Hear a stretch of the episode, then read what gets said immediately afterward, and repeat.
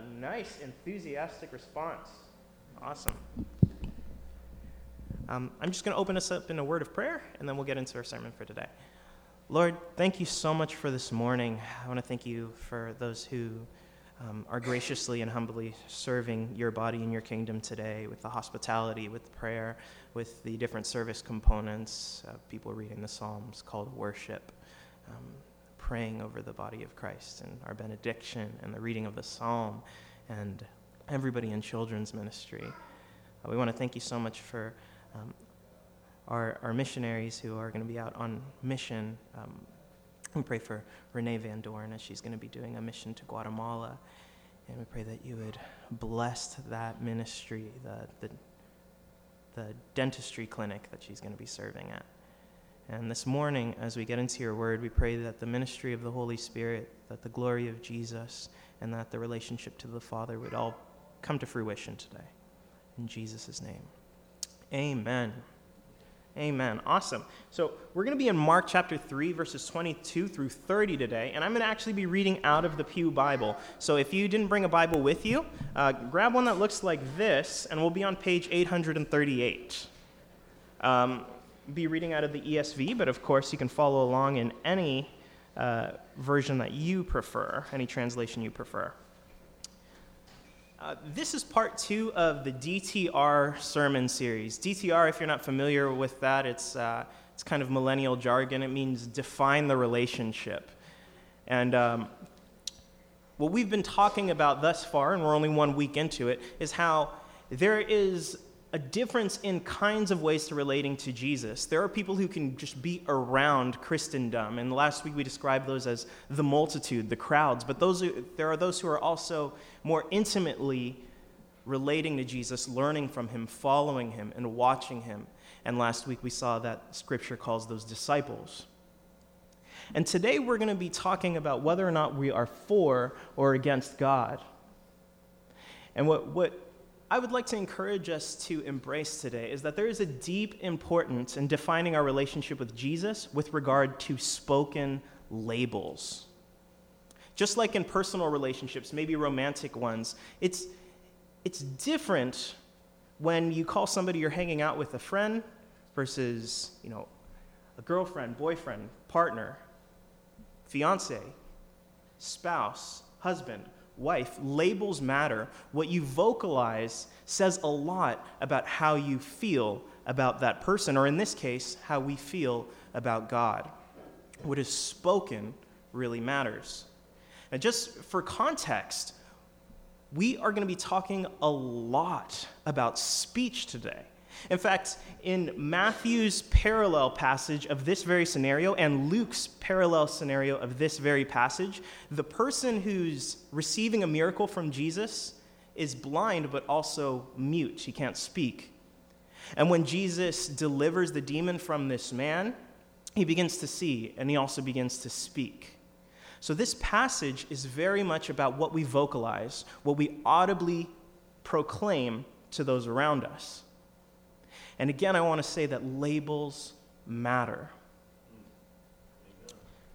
So I'm going to read this passage.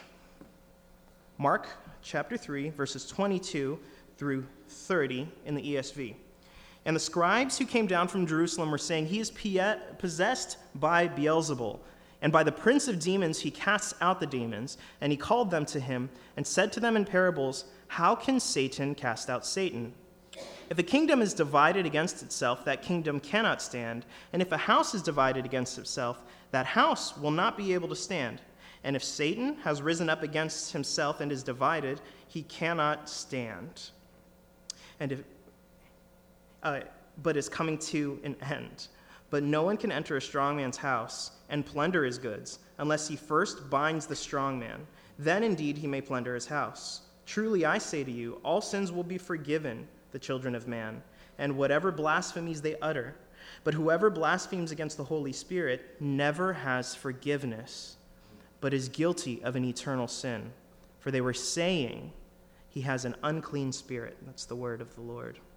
Father, please have mercy and grace upon us today, that our discussion, that this sermon would be anointed and would be true, and that it would be effective in changing our hearts, not because we, the church, are powerful and effective alone, but because you are powerful and effective. And by grace, Holy Spirit, you've poured yourself out upon this church, and you've made God's word alive and active here today. In Jesus' name, amen. So we're going to jump right into it.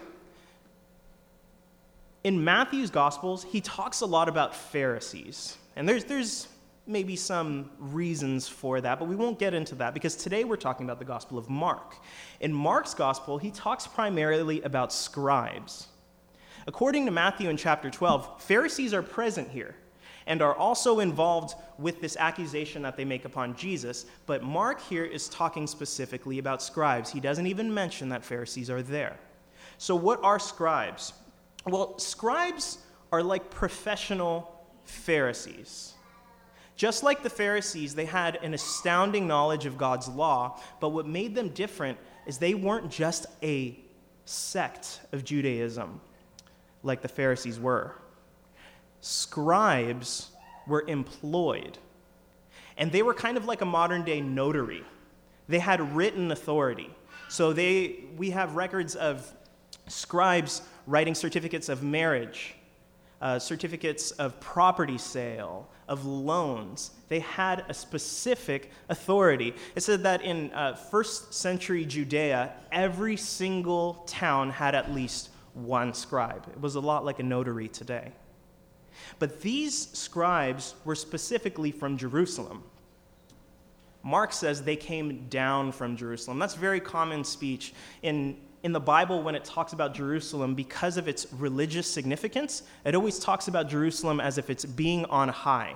The Psalms of Ascension, we're talking about going up to Jerusalem. But here, it talks about scribes from Jerusalem coming down to where Jesus was preaching. And Jesus' ministry was primarily in the Galilee. The Galilee is kind of a nowhere city. So when it says scribes, important people, from Jerusalem, important city, came down to where Jesus was preaching, it's kind of like saying executive cabinet members from Washington, D.C. came down to Puyallup. And that's no offense to Puyallup. I'm not saying that nobody important is there. It's just if that happened in the news, you'd be like, ooh, why? What's going on? That's something unusual. And there is a reason for why they're coming down from Jerusalem to this obscure area. Last week, we covered in Mark chapter 3, verses 7 and 8, and I'll just read it for you really quickly. Jesus withdrew with his disciples to the sea, and a great crowd followed him from Galilee and Judea and Jerusalem and Idumea, and from beyond the Jordan, and from around Tyre and Sidon. When the great crowd heard all that he was doing, they came to him. Now, Justin made a point last week that says that these regions that are listed exceed Jesus' normal area of living, and they even go beyond the borders of which once was the ancient nation of Israel. It goes into Tyre and Sidon, a place of Gentiles. And people were coming to Jesus. People were coming from Jerusalem to go to Galilee to hear of Jesus. So what Mark is trying to say is that these scribes were sent to see what was going on in the Galilee. Remember, these scribes are people of authority, of verdict. So they're coming to the Galilee to either qualify or disqualify Jesus' ministry. And now, so what is the verdict that they say about Jesus? They say that he's possessed by Beelzebul, and by the prince of demons he casts out the demons. So the scribes, these officials, they make a determination about Jesus' ministry, namely his miracles. This is the context. He has just cast out a demon of a man who could not see nor speak. And when Jesus has cast out that demon, they are left with the conundrum of explaining how this obscure, itinerant preacher from Puyallup would know how to do these things in great power. But these scribes, they're not just outspoken protesters on a soapbox. These are important people. So when they say this thing about Jesus, it's more like a professional verdict. It's like a lawyer with a magnifying glass looking through a document and determining the validity or disqualification. Anything that these guys say, because of who they are, what their job is, and where they are from, is going to be effective and is going to be influential to anybody within earshot. So what's the decision that they make? Because it's important. People are wondering what they think about Jesus. They say that Jesus is possessed by Beelzebul, or depending on whether you have a kind of a newer translation or an older one, it may say Beelzebub. The reason for that is we're not entirely sure of the etymology of that, but no question is they are accusing Jesus about being empowered by Satan himself. Beelzebul, Beelzebub, either of those two, they are certainly titles for Satan. So they see the work that Jesus does, and the only way that they can explain it is to say, well, look, these people who've gone blind, who can't speak, who are harming themselves, they're possessed by lower-ranking demons, but Jesus, he's been empowered by Satan himself. So Jesus has the highest level of occultic evil power, and that's why he can cast out all these lower demons. They're not really saying that Satan is trying to trick anybody by having Jesus be this sort of secret covert, and if Jesus can just get people to follow him, then Satan wins big. They're not making that kind of accusation. They're accusing Jesus of being so filled of occultic power because he gets his power directly from Satan himself. In Luke's version of this passage, he says, Jesus casts out demons by the prince of demons. They're qualifying him as a high-ranking agent in the satanic kingdom. And this indictment is deeply influential to anyone who hears it. It's highly liable to persuade anybody around who's interested in Jesus' work to then discount Jesus and not want to follow him, because these important people with this important job in this important place have come down and made this decision. So Jesus won't abide this. In 23, it says, he called to them and said to them in parables. Jesus calls out those scribes immediately. He wants to arrest this accusation right at the point of its being spoken. So it's kind of like, hey, you guys, come over here. And it says he spoke to them in parables, which means to set aside. He says, let's set aside this accusation for a second, and let's just talk about your logic here. How can Satan cast out Satan? It's a rhetorical question. And he says, if a kingdom is divided against itself, that kingdom cannot stand. And if a house is divided against itself, that house will not be able to stand. So he's talking about division. He says, hypothetically, think about a kingdom engaged in civil war. How effective or stable will that kingdom be? It doesn't take that much military knowledge to know that that's not a strong place from which to fight. But these people are Jewish, they're from Judea, and they have a history of once being a strong, powerful nation, the nation of Israel, that was almost like a holy empire.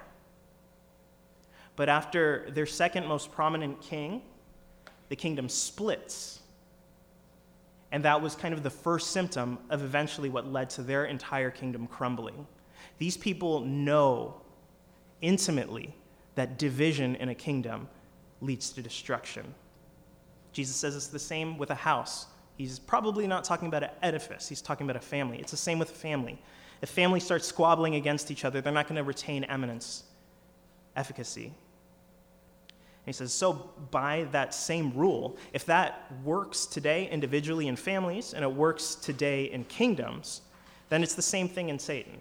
If Satan's divided against himself, he won't be able to stand, but he's coming to an end. So Jesus is saying, imagine, this is what you're telling me. You're saying that I am the most powerful agent in the demonic kingdom, and so what I do is I come into the world and I cast out demons. That means that Satan is reducing his foot soldiers and not gaining any ground. That is the beginning of the end. The Bible describes Satan as a serpent, right? This is like a serpent consuming its own tail. Remember, Jesus is not just casting out one demon, two demons. He's constantly doing this. He's made for himself a reputation of being somebody who heals the sick and casts out demons. He's casting out demons by the droves. Business is a booming. Jesus says, your logic doesn't hold up very well, scribes. And then he gives them an alternate explanation in verse 27. He says, but no one can enter a strong man's house and plunder his goods unless he first binds the strong man. Then indeed he may plunder his house. I like how Jesus uses that contradiction. He says, but try this, on the other hand. See if this logic holds up. And he says, he uses this metaphor that the strong man in this parable is Satan, and he's built for himself a household, and he's acquired for himself a lot of wealth within this household. And in this parable, Jesus is describing people bound by Satan. Satan has built his kingdom and his empire by taking people captive, by blinding them, by shutting their mouths, spiritually and physically. And Jesus has said, this strong man is doing great for himself. No one's going to be able to go in there and just steal these things that Satan has so highly valued, these lives, these people that Satan has bound.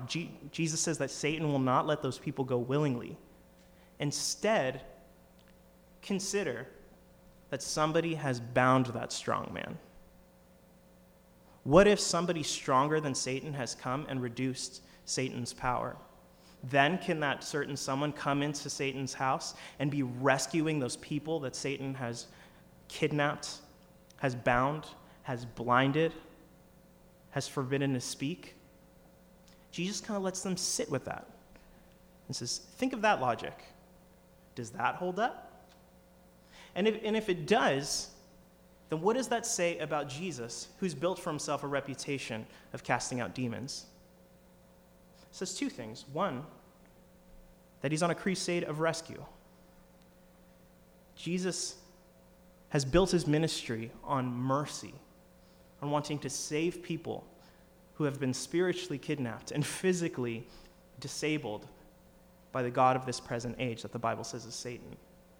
But it also says something very, very important. It says that Jesus is powerful and that he's more powerful than Satan. Not on equal playing field, but rather Jesus, whenever he has the will to do so and the want to do so, he'd come into Satan's house and rescue the people that Satan has bound. So Jesus says, just consider that. And then he issues a stern warning. He says, truly I say to you, all sins will be forgiven, the children of man, and whatever blasphemies they utter. But whoever blasphemes against the Holy Spirit never has forgiveness, but is guilty of an eternal sin, for they were saying he has an unclean spirit. Verses 28 through 30 is highly regarded as one of the scariest passages in Scripture. Doubtlessly, when we present the gospel to people, we tell them, anything that you've done, Jesus is willing to forgive. He's willing to pay the price of any sin you've committed by his death on the cross. But is this our dirty little secret?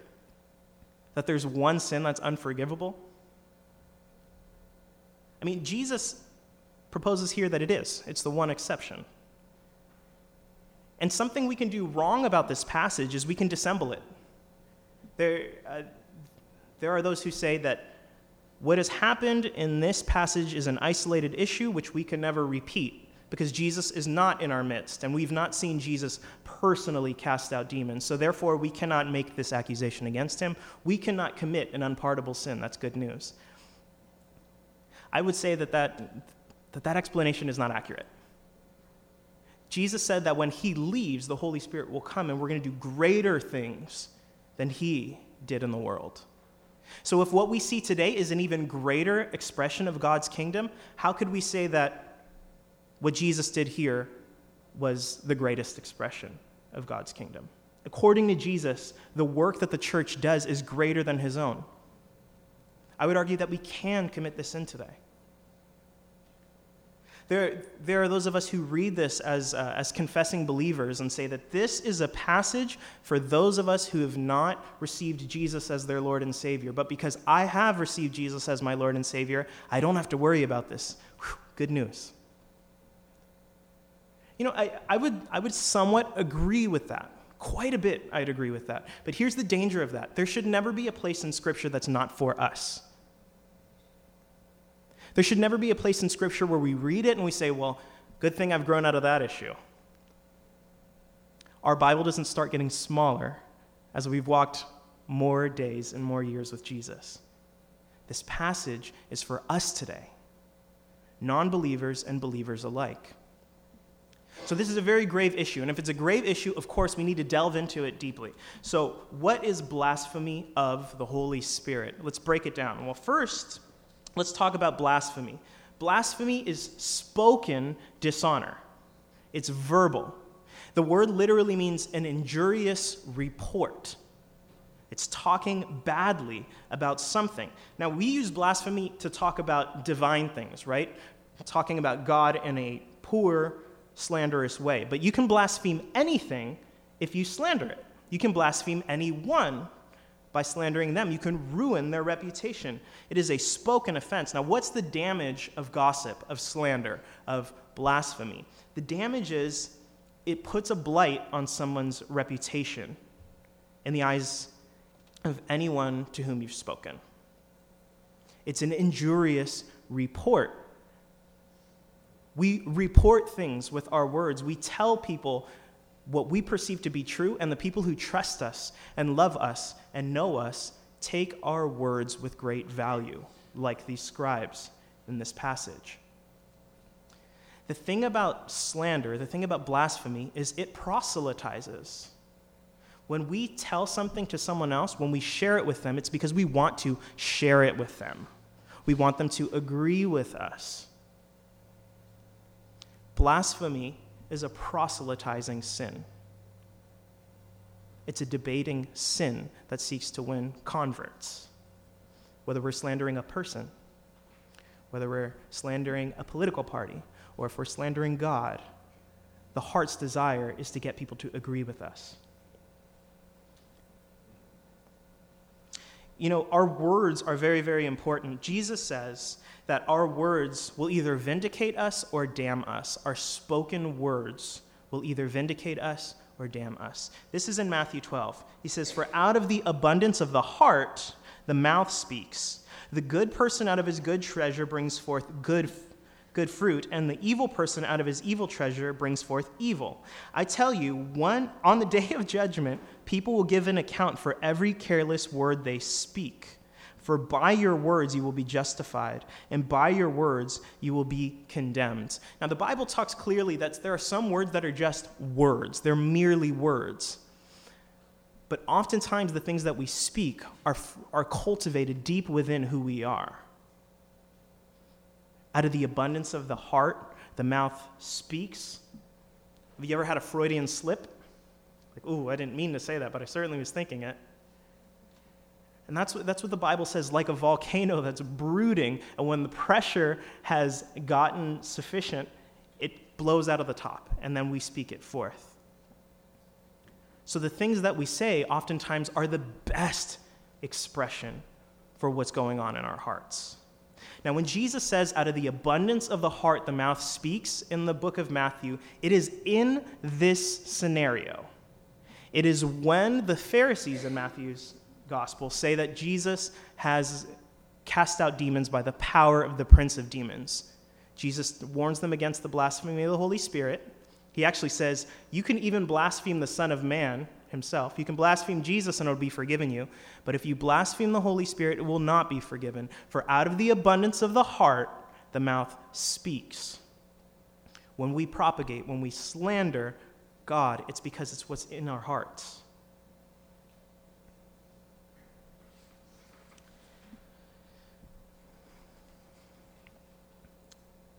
Now, the next part, blasphemy of the Holy Spirit.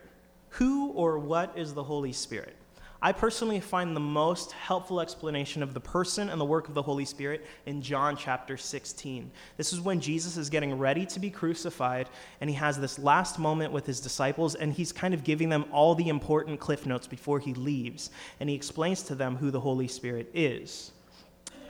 This is John chapter 16, verse 8, it says, "And when he, the Holy Spirit, comes, he will convict the world concerning sin and righteousness and judgment." And I'm going to skip a few verses down to 13. "When the Spirit of truth comes, he will guide you into all the truth, for he will not speak on his own authority, but whatever he hears, he will speak, and he will declare to you things that are to come. He will glorify me, for he will take what is mine and declare it to you." You hear all that about speech. "All that the Father has is mine. Therefore, I said that he will take what is mine and declare it to you." In summation, the Holy Spirit has the work of showing people their guilt and their brokenness and their need of a Savior. The conscience, a guilty conscience, the beginnings of that comes from the Holy Spirit speaking to a non-believer. A realization that there's a guilt, that we are not the best people in the world, but that we've caused serious harm. You know those moments of clarity when we realize I've caused a lot of damage in life? That comes from the Holy Spirit, because in the beginnings, that's a good thought. But what's next, the Holy Spirit also directs the guilty conscience-having person toward Jesus, the person who can save them from their sin. Only the Holy Spirit does that. And lastly, when somebody has made a profession of faith and wants to walk with Jesus, it's only the Holy Spirit that transforms that person to become more like Jesus, to become a better person, if you will. That is the work of the Holy Spirit. Anything holy, any holy cosmic power on the life of a human person is the work of the Holy Spirit. He is responsible for all of that. If you consider the Holy Trinity, the Father, the Son, and the Holy Spirit, I would say the Father is the planner of the gospel. It was his idea. Jesus didn't change the plans. God is the planner of the gospel. Jesus is the executor of the gospel. By way of him dying on the cross, he's accomplished what were God's eternal purposes. Ephesians 3 says that the eternal purposes of God were realized in Christ Jesus. God is the planner of the gospel. Jesus is the executor of the gospel. Then what's the Holy Spirit? He's the distributor of the gospel. He's what makes the salvation available, possible, and offered to a human being. If the world is a sinking ship, and Jesus is a rescue helicopter, the Holy Spirit is a rope ladder reaching down.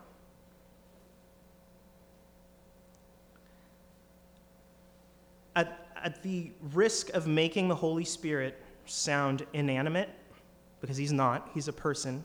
The Bible says that he can be grieved. But at the risk of erring on that side, you can say that the Holy Spirit is the means to the gospel for the believer. He's the living link between human and Jesus, our Savior. So what's the point in all this? Jesus says the one sin that's unforgivable is speaking an injurious report of this Holy Spirit who's our means to the gospel. That's the one thing that we cannot do, that cannot be forgiven. What's the big deal? Why are people allowed to slander Jesus with their words but not slander the Holy Spirit? The big deal is that the Holy Spirit is that living link between human and the Savior Jesus. If someone in their heart feels deeply that all the things going on in the world, in church history, the power of the gospel to transform lives and transform communities, if the person in their heart has definitely made the decision in their heart and then speaks that those works are actually evil and are common and are anything less than God's holiness, they have perfectly and completely severed their opportunity to salvation in Jesus, to forgiveness for their sins. It's not just because that sin is so bad that it's irredeemable. It's that by definition, it removes the possibility of redemption. Think of that analogy again. Jesus is the rescue helicopter. If you cut down the rope ladder, it doesn't necessarily mean that the rescuers in the helicopter no longer have the desire to save that person, but that person has dissembled the means to do so. Blasphemy of the Holy Spirit can't be forgiven because it's removed the means for forgiveness in Jesus Christ. So now, something that is important to recognize in this passage is that Jesus doesn't necessarily say that these scribes committed this sin. Remember, he's walked them through their logic. He's given them an alternate explanation. Maybe I'm not evil. Maybe I'm just more powerful than Satan. And he's let them sit with that debate. And then he gives them this warning. Why does he give them this warning? It's in verse 30, for they were saying that he has an unclean spirit. I'm going to turn my page here.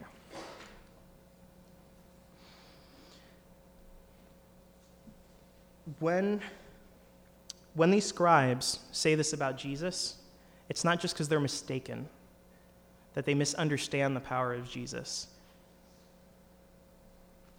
It's that they're liable to make that accusation towards Jesus that he's evil, come to that final decision, and then propagate, and then slander, and then proselytize, and convince other people to agree with them. And that's our passage for today. It's severe. It's grave. But what does it mean for us? What does it mean for those of us here who have not made a decision to follow Jesus? Or what does it mean for those of us who have made a decision to follow Jesus? I have in the past too quickly myself disregarded this passage and say, I'm not guilty of that because I worship Jesus. But again, our Bible's not getting smaller. The more we become like Jesus, really the more heavily the Holy Spirit weighs upon us with conviction, with realization of the guilt of our lives. So how does this passage relate to us? Well, let me first talk about those of us who have come to know the Lord and profess Jesus as Savior. How does it relate to those of us who would say that we are Christians this morning? Well, I think the problem that we believers have is we find ourselves very, very important and very, very orthodox. We see the world and all the decisions that people who don't know Jesus, those people are making certain decisions, and we think they're so foolish for making them. And we become frustrated with them, and we become angry. And we consider ourselves very important people, Christians on mission with a very important job, from whatever church you come from, like being from Jerusalem. We become like these scribes, and we take it upon ourselves to qualify or disqualify the work of Jesus in the world. We're so quick to say, this sect of Christianity, they're doing it wrong. We're so quick to say that these hyper-Pentecostals, the works that they're doing are not true, these healings that are happening are not true, and therefore they're evil, they're leading people astray. We're so quick to say that these cessationist Baptists, they don't give enough attention to the Holy Spirit. There is no value in their church. They're causing damage to the body of Christ. Why do we do that? Because we think that we're scribes. Whatever church you relate to, you may feel like it's the center of religious orthodoxy and importance in the body of Christ, like it's the new Jerusalem in this world. And we take it upon ourselves to qualify, quantify, disqualify other ministries. I would argue that we really need to be careful doing that.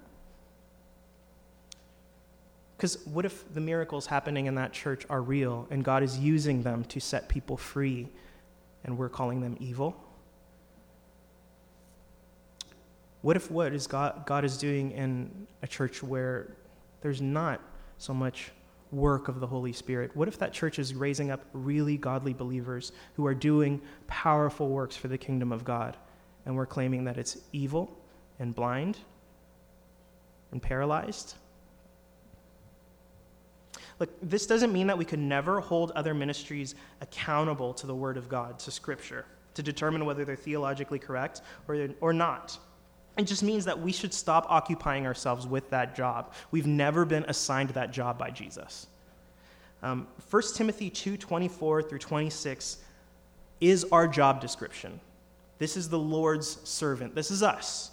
And Paul says in this book, and the Lord's servant must not be quarrelsome, but kind to everyone, able to teach, patiently enduring evil, correcting his opponents with gentleness. God may perhaps grant them repentance, leading to a knowledge of truth, and they may come to their sentence and escape the snare of the devil after being captured by him to do his will. We believers are supposed to patiently endure evil? Yes. Evil in the world, we need to stop looking at people like they're foolish. People with another sects of the church, we need to stop trying to disqualify the work that's happening there. Our job is to speak and affirm truth in gentleness. And that's how we believers fight on the side of Jesus rather than against him. Because a kingdom divided against itself cannot stand. But we are so apt to dividing Jesus' kingdom just to put ourselves on the right side. In Matthew's and Luke's account of this scenario, Jesus adds this warning. Whoever is not with me is against me, and whoever does not gather with me scatters. Christians today, do you want to be sure to not be guilty of scattering? Then do the express opposite. Jesus affirms something that we should do here, and that's to be gathering. Don't be worried about herding people away from the wrong churches. Just be about gathering people to Jesus by sharing the truth of the gospel. Let's occupy ourselves with that rather than criticizing our brothers and sisters who are already in the kingdom and we disagree with them on marginal issues and tertiary issues. Let's let God handle those places and we gather to the kingdom. You know, Jesus says he knows that false prophets are going to grow up in the church and they're going to come to power and they're going to do a lot of stuff wrong. And he said it's like weeds that are sown amongst wheat. But this is the quote there. So the servants said to him, "Then do you want us to go and gather them up?" But he said, "No, lest in gathering the weeds you root up the wheat along with them. Let them both grow together until the harvest, and at harvest time I will tell the reapers, gather the weeds first and bind them into bundles and be burned. But gather the wheat into my barn." God's going to reap, and he's going to be the one sorting the true believers from the not true believers. That's his job. Our job is to be occupied proclaiming verbally the gospel and evangelize, and we do that with our words. And I understand the poetic profundity of preach the gospel, use words when necessary. I get that, and that's wonderful. However, use words. Because out of the abundance of the heart, the mouth speaks. We should be so overflowing with the joy and the power of the gospel that we cannot help but speak. And every time we proclaim the truth of the gospel to other people, it just affirms to ourselves that it is true. When I stand up here and tell you guys that Jesus is a good God, that he is Lord, and that he's a Savior, and that he's kind and gentle and redeeming, it reminds me that that stuff is true. With the power of the gospel, if you don't use it, you kind of lose it. You forget. You become so used to the grace that God shows us in our lives. But when we talk, when we speak, it dredges up deep things cultivated in the abundance of our hearts. And we speak accordingly. And it is good. It's a good thing. You know, God's word is never complete with a don't.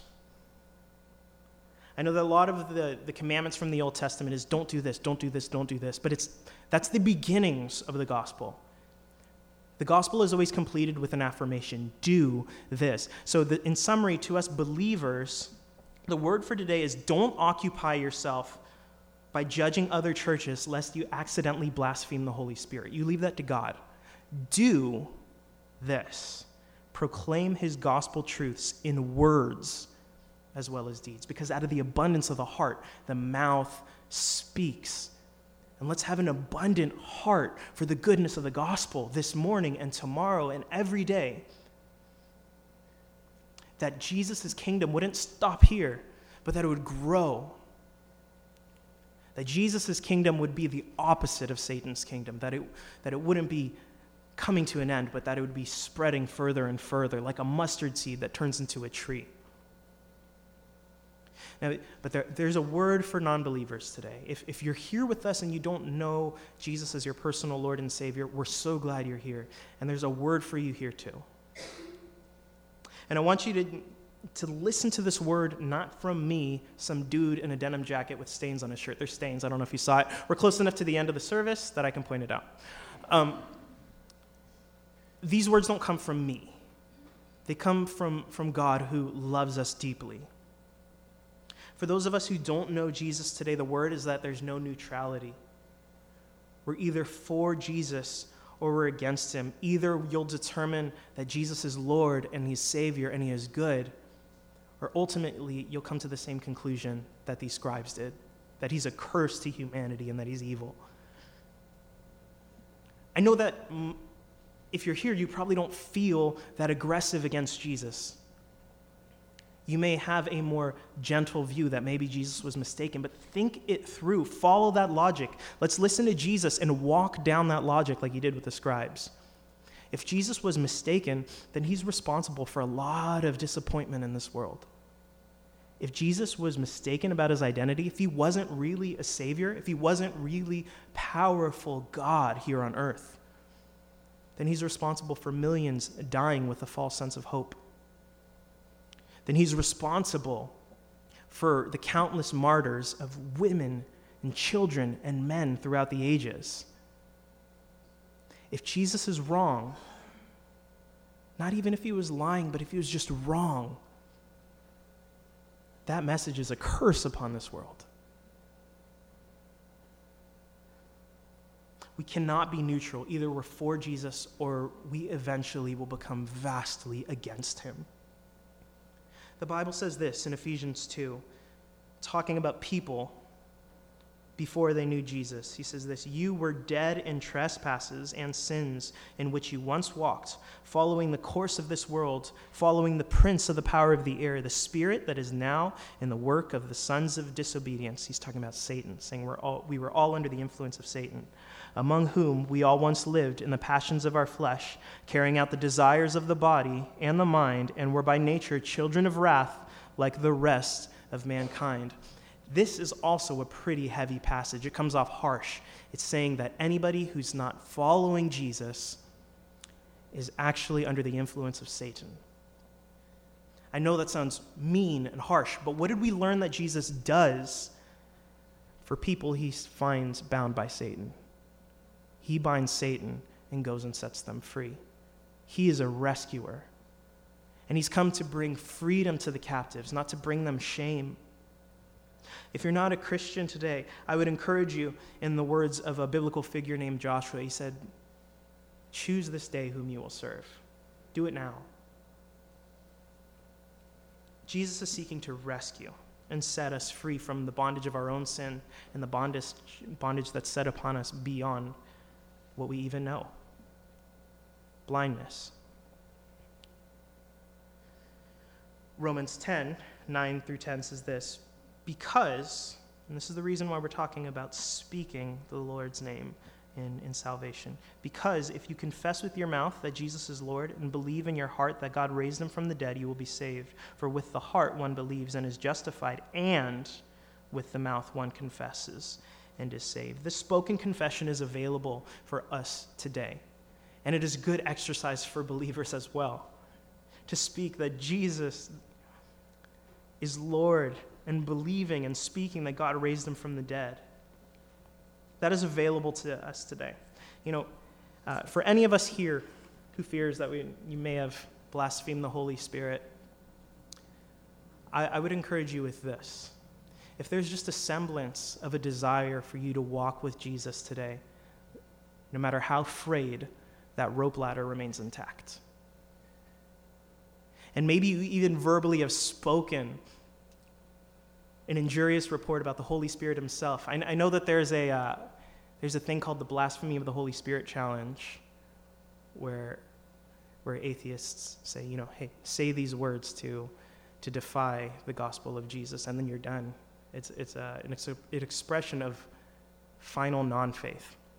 Even if you've done that, or maybe you have by frustration, whatever, you may find today that those words that you spoke were mere words and that they don't reflect the deep cultivation of your heart.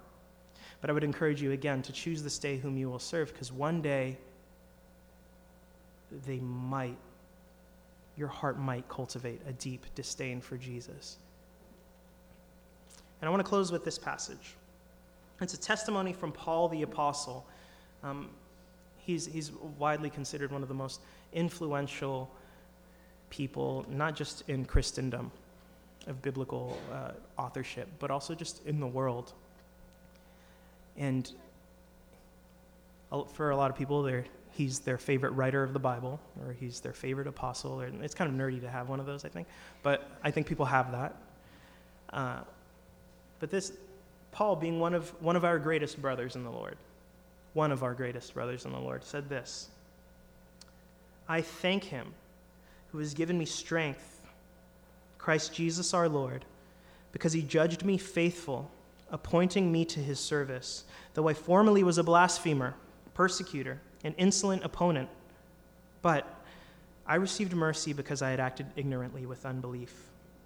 And the grace of our Lord overflowed for me with the faith and love that are in Christ Jesus. The saying is trustworthy and deserving of full acceptance, that Christ Jesus came into the world to save sinners, of whom I am foremost. That resonates with me, and it may resonate with you this morning.